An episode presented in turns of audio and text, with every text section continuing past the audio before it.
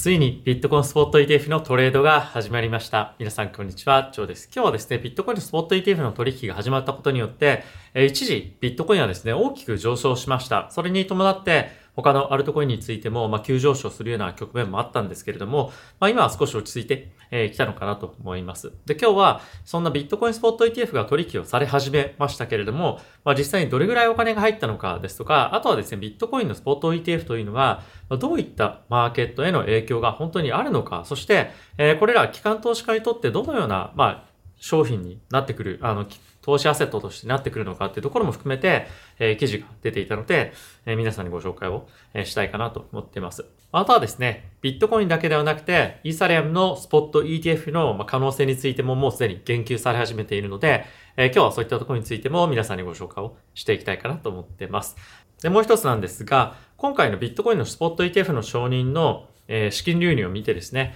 アークのキャッシュウッドさんが改めて彼女のえー、ビットコインのですね、まあ、2030年の価格予想というところについて、えー、言及をしているので、どれぐらいまで行くのかっていうところをですね、えー、皆さんにもちょっとお伝えをしていきたいかなと思ってます。であとはですね、毎日皆さんに、まあ、いろんなところで情報を発信させていただいてるんですけれども、まあ、かなりやっぱりいろんなところであの発信をしてると、特に Twitter とか YouTube もそうですけれども、まあ、埋もれちゃったりしますよね。なので、以下の概要欄の方にもあります通り、Telegram というですね、メッセージアプリで、えー、皆さんに対して、まあ、いろんなニュースとか、自分自身がどういうふうに思ってるのかとか、まあ、そういった意見も含めてですし、まあ、あとはですね、このプロジェクト今から見ておいた方がいいよとか、今このプロジェクトに対して、まあ、 DeFi として取り組んでおくと、まあ、今後すごいエアドロが、えー、来るというふうにも言われているので、まあ、そういった情報もありますよというところもですね、えー、皆さんにご紹介をしていきたいと思いますので、もうぜひですね、こちらの概要欄の方にあります、えー、 Telegram のグループ入っていただけると嬉しいです。まあ、あとは、えー、今回のですね、ビットコインのスポート ETF の承認を受けて、え、新たにビットコインにも、そしてイーサレムにも興味を持った方もいらっしゃるんじゃないかなと思いますが、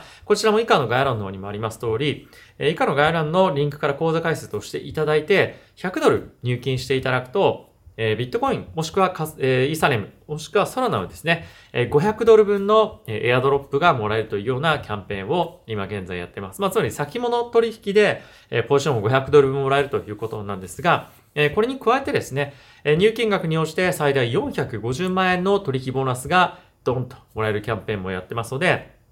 えー、ぜひですね、新たに、えー、講座解説どっかしようかなというふうに考えている方は、え、バイビットだったりとかでしていただけると嬉しいです。まあ、それ以外の、え、僕は実際に使っている取引所に関しても以下の概要欄にあるので、え、見ていただければと思っています。はい。ってことで、まずはですね、こちらのニュースから見ていきましょう。SEC がですね、昨日、最終的にビットコインスポット ETF を、まあ、承認無事にえできたわけなんですけれども、まあ、非常にですね、混乱をきたした、え承認となりましたと。で、え昨日ですね、ライブで皆さんに対して、えー、まあ、配信をさせていただいたわけなんですけれども、まあ、それ見ていただいた方も見てない方も、ちょっとですね、振り返っていきたいなと思ってます。で、えどんなことがまずあったかなんですが、まあ、承認の前日に関してですね、SEC の方から、これはもう正式な、まあ、承認だろうというようにみんな思ったと思うんですけれども、まあ、彼らのですね、X、まあ、旧 Twitter のアカウントで、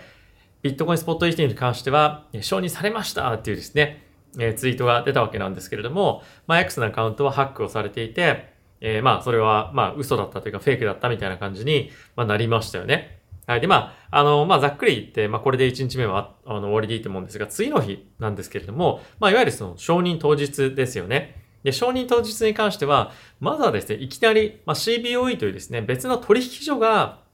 えー、もうすでに、えー、承認されました。で、そして、まあ、これらをですね、明日から取引します取引できるようになりますみたいな感じで、まあ、先に発表したと。で、これは、まあ、承認をですね、出る前のタイミングで、えー、まあ、こういった、え、発信とかをしていて、まあ、ちょっとなんだこれ？みたいな感じで、まあ、ちょっとパニックにマーケットが、えー、なったと思います。で、えー、その後もですね、まあ、いろんなことが、あの、起こっていたわけなんですが、なんとなく SEC のえメインのアカウントから、あの、承認みたいなのが出たんですよね。で、えー、まあ出たというか、あの、おそらくそれを最終的に出そうと準備していたサイトを誰かがもうすでにわーって発見して、それで、うわ、承認されてるみたいな感じで、まあ、あの、うわーっと、まあ、盛り上がったと。で、まあ、それもあって、えー、多分 SEC はですね、慌ててそのページを、まあ、消したんでしょうね。で、えー、まあ、その承認されましたみたいなページを見て、マーケットはですね、うわ、承認されたんだみたいな感じで、もう、うわーって盛り上がったんですけれども、まあ、一旦さっき消されてしまったことによって、一応ツイッターとかではですね、承認されたっぽいです、みたいな、まあ、ちょっと微妙なニュアンスの、えツイートとかっていうところが、まあ、いろんなところから、え出てきてましたと。で、えまあ、それもですね、本当によくわかんないまま40分ぐらいですかね。あの、本当に承認されたのかな、どうなのかな、みたいな感じで、マーケットもちょっとどっちつかずみたいな、えことがあったんですけれども、まあ最終的にその40分後に SEC の方からですね、また新たなステートメントが出てきまして、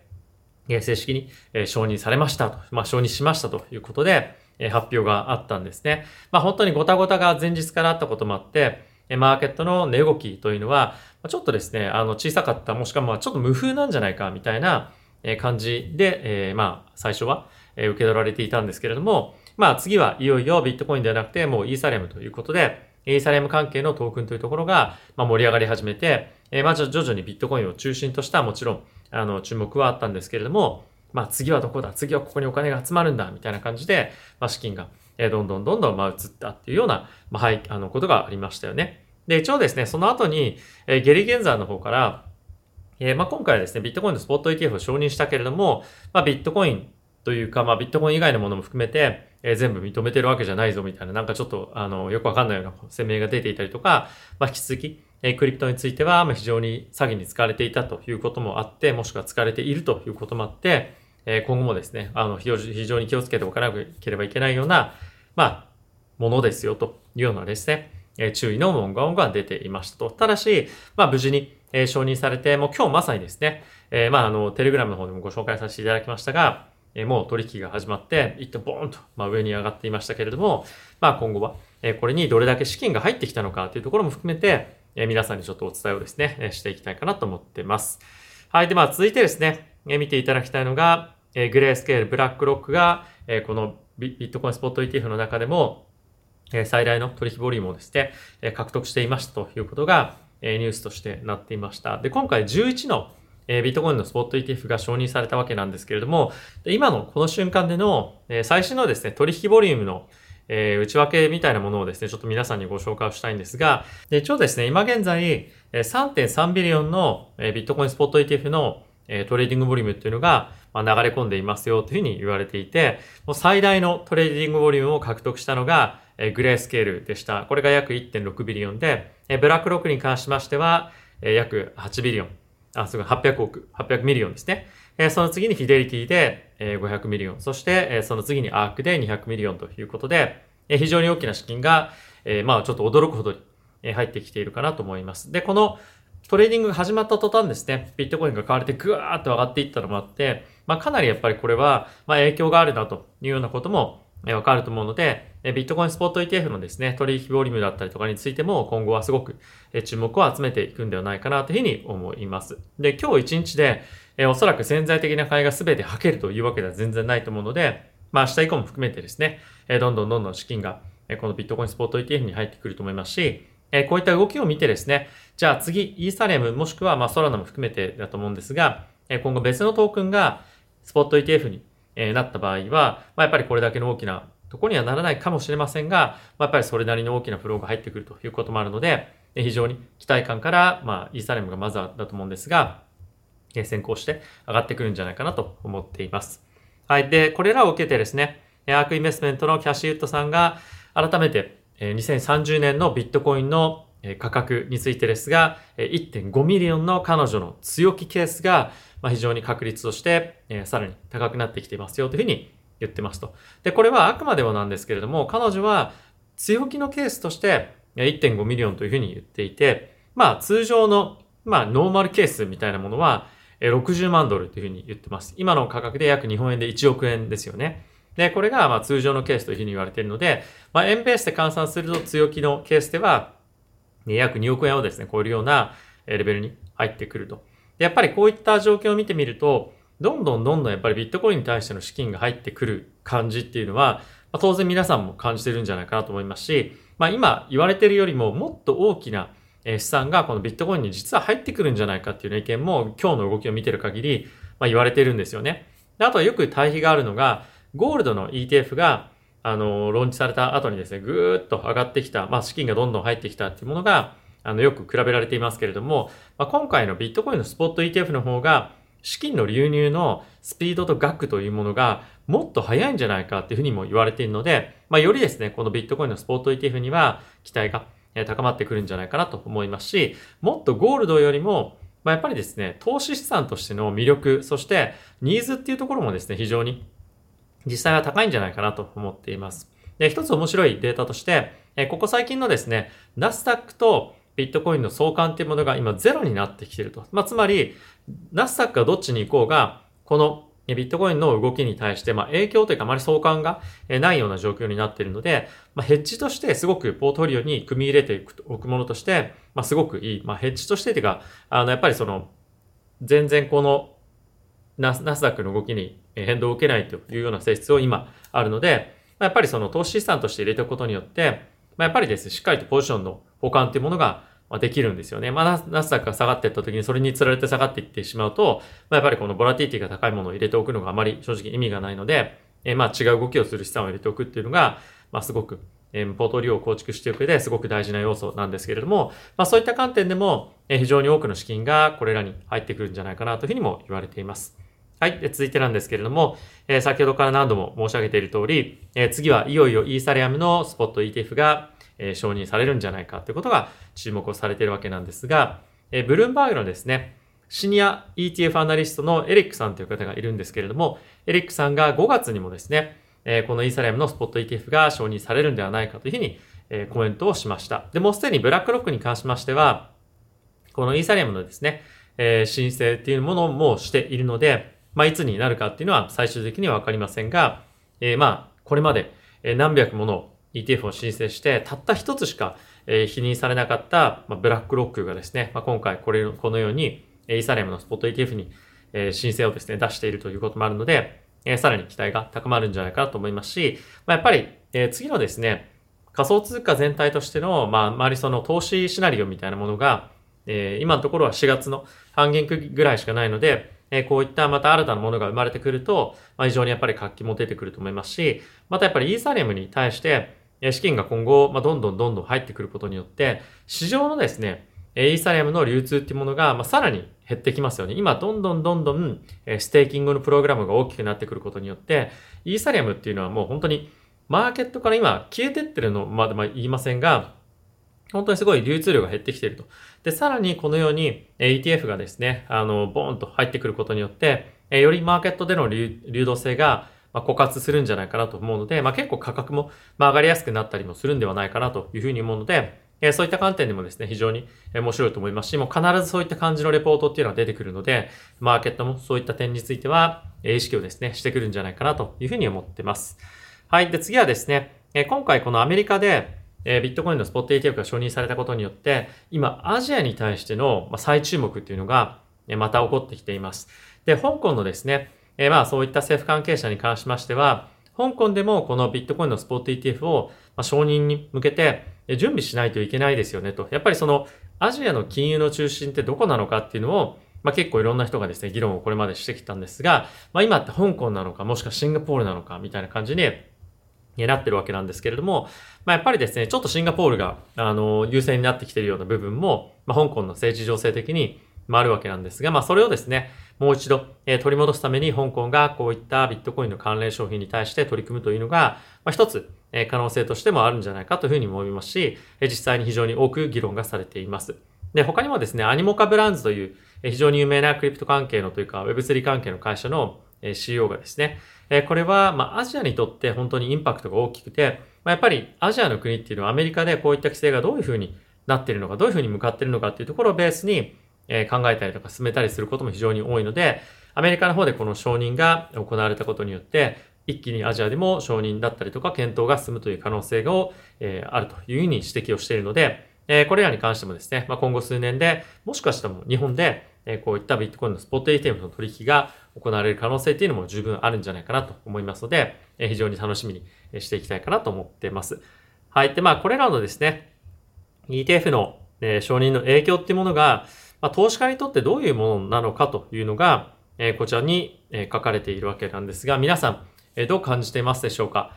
ビットコインって非常に買いやすいですか？もしくは買いづらいですか？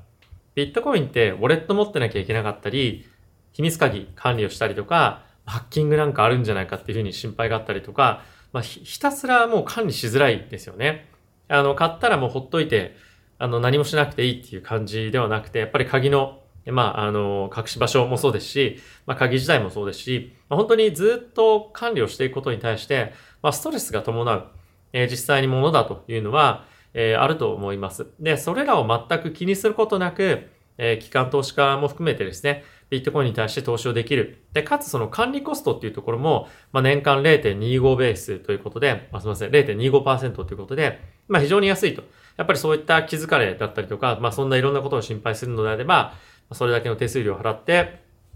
えー、まあ、ちゃんと管理をしてもらった方が、まあ、いいという考え方もあると思いますよね。で、えー、それによってですね、今後、え、年金、まあ、特に、ね、一般の我々のような人たちが、どういうふうに運用をしていきたいというふうに、まあ、決めれる 401k っていうですね、え年金のシステムがありますけれども、まあ、そういった商品の中に今後、え組み入れられていくでしょうということも予想されていますし、まあ、あとはですね、何よりも、やっぱりこのビットコインというものをポートフォリオに組み入れることによって、たった1%組み入れることによって、3%を超えるようなポートフォリオのリターンの改善というのも、あの、これまでデータとしても出ていますと。で、これやっぱり、え、相関がま低いというところに加えて、ボラティティがま高いということで、えポートリオのですね、パフォーマンスの改善に役立つというデータが出ています。で、プラスそれに加えて、まあ、今ですね、いろんなファンドが世の中にあると思うんですけれども、まあ、例えばこの中でも、いろんなアセットクラスに対して投資をできるというような、まあ、あの約束を持って運営をされているファンドであれば、まあ、やっぱりビットコイン組み入れるっていうのは、まあ、一つ可能性としてすごくあるんですよね。やっぱり、あの、さっきも言っていたような、え相関っていうところもそうなんですけれども、非常に大きなボラティティっていうのは、もちろんダウンサイドも、え可能性としてはある一方で、今のような状況であれば、まあ、サイドの方が、ま可能性として高いよね、大きいよねというものが、やっぱり共通認識としてあると思うんですよね。であれば、まあ、指数を単純に、まあ、S&P みたいなものをポートフォリオに入れておくだけよりも、まあ、ビットコインみたいなものをですね、えー、まあ少し、えー、割合を削って入れておくことによって、えー、まあより、まあその投資家に対して、まあしっかりとお返しをできるようなリターンを出すということも可能なので、まあそういった観点でも、一つ非常に投資家としては、まあ嬉しい、面白いアセットクラスとして注目をしているんじゃないかなと思います。まああとはですね、やっぱり今後、ビットコインという存在が、ただの投資アセットっていうものを超えて、まあ、もっとですね、パブリックグッズになるんじゃないか。まあ、つまり、まあ、世の中のためにですね、まあ、一つ非常に重要な要素、役割を担うような、アセットクラスになるんじゃないかっていうのも言われています。で、今やっぱり戦争が世の中で起こったりとか紛争が起こったりしてますけれども、まあそういったことが起こるたびにビットコインの価格って上がってますよね。やっぱり今はもう法定通貨がなかなか信頼できないような状況になっていることもあり、で、かつ世界中でもう日々とは言わないまでも、まあ毎月もしくは毎年、何かしらの大きな問題が出ています。で、その度にビットコインがま買われる、ビットコインが上がる、ビットコインを買った方がいいんじゃないか、もしくはこれまで非常に多くの方々が銀行口座すら持てないような状況っていうのがずっと、そして今も続いてますよね。で、そういった人たちの、まあ、やはり、一つの、まあ、あの、解決策としても、このビットコインというものは、役割を担ってるんじゃないかなと思うので、まあそういった意味でも、このビットコインというものは世の中にとって投資アセット以上のものとして、今後扱われていくんじゃないかなと思いますので、まあそういった観点でもこのビットコイン、え、注目をしていくといいんじゃないかなと思っています。あとは今日すごくですね、マクロの関連ニュースで、え重要なものがあるのでご紹介をしたいと思うんですが、え今日はですね、米国の方で CPI の発表がありました。まあ、CPI は物価上昇率をですね、測る一つの指標なんですけれども、予想をですね、上回ってくるような数字が今日出てきました。で、これによって、金利はですね、大きく動くのかなと思ったんですが、あまり正直言うと、え金利自体は動いていませんでした。かつ、株式マーケットについても、まあ、あまりそんなにまあ、大きな影響はなかったんですよね。で、今ですね、やっぱりその一つのコンセンサスとして、この CPI というか物価上昇率に関しては、まあもう着実に鈍化していっているし、これからもゆっくりではあるものの、まあ継続してしていくというのが、ある意味コンセンサスとしてあるというのが、このマーケットのインパクトのなさというところに現れていたんじゃないかなというふうに思います。では、え、な、何が今後重要になってくるかというと、おそらく、え、株式マーケットだったり金利のマーケットが気にしているのは、アメリカの景気がどうなるかですよね。アメリカの景気が非常に大きく、いわゆるそのハードランディングというふうに言われるような、え、大きなそのリセッションにつながっていくような状況であれば、米国の経済は冷えて、え、投資どころではないと。で、これっていうのは、ビットコインや仮想通貨の投資に対しても大きな影響を与えてくると思います。なので、米国の経済がですね、すごくいい状況を、もしくはそんなに悪くならないというのは、仮想通貨にとっても非常に重要な一つの今後要素になってくるんじゃないかなと思いますので、まあ、この CPI は今後利下げをですね、フェットがしていく中で一つ大きな重要な指標となる一方で、より我々が見ておきたいポイントとしては、米国の経済の強さだったりとか、まあ、弱くなるえ度合いとか弱くなるスピードみたいなところをえ注目をしていきたいかなと思ってます。で、まあそういったのを見ていく中で重要なのは、ま個人の消費だったりとか、まああとは GDP、そして、え、雇用統計、毎週、え、第1週目の金曜日にある、まあ、あの、 non-farm payroll というふうに言われるものですね。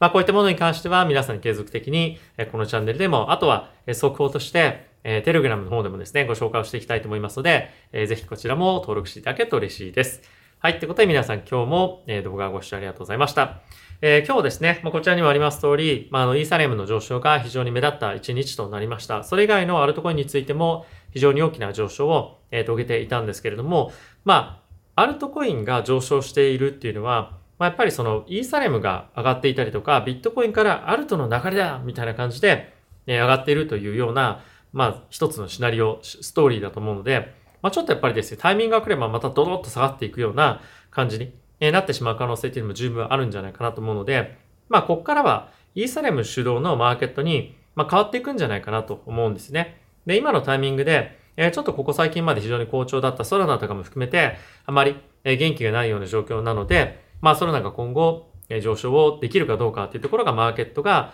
上がっていけるかというところにですね、え非常に大きな影響を及ぼしていくんじゃないかと思います。まあ、とは、今後ですね、この第1クォーター、第2クォーターにかけて、たくさんのですね、仮想通貨の新規プロジェクトがトークンをローンチしてくることだと思います。で、これらのプロジェクトが、まあ、しっかりといいローンチをですね、遂げることができれば、マーケットの盛り上がりっていうのも非常に今後さらに出てくると思いますし、また新たに新規の市場参加者っていうのも増えてくると思います。まあ、あとは、ビットコインの円建てではですね、もう史上最高高値まで100ドルまでもう本当に、まああと100万円か100万円というところまで、えー、あの、もう迫っているので、えそういったことがいろんなところでニュースで出てくることによって、えよりですね、まあ日本からではありますが、ビットコイン、そして仮想通貨への投資に興味を持つ人が出てくるんではないかなと思いますので、まあそういった期待もできるんじゃないかなと思います。で、もし周りにですね、まあ何か仮想通貨を勉強していく上で、情報を得る上で、何かいいのがないかなというふうに、えー、まあ言われたりすれば、もしぜひよろしければですね、僕のチャンネルや、まあテレグラムも含めて、えご紹介していただけると、嬉しいなと思ってますし、まあ、今後もですね、継続してこのチャンネル頑張ってやっていきたいと思いますので、えー、ぜひ皆さんですね、応援していただけると嬉しいです。はい。ってことで皆さん今日も動画ご視聴ありがとうございました。また次回の動画でお会いしましょう。さよなら。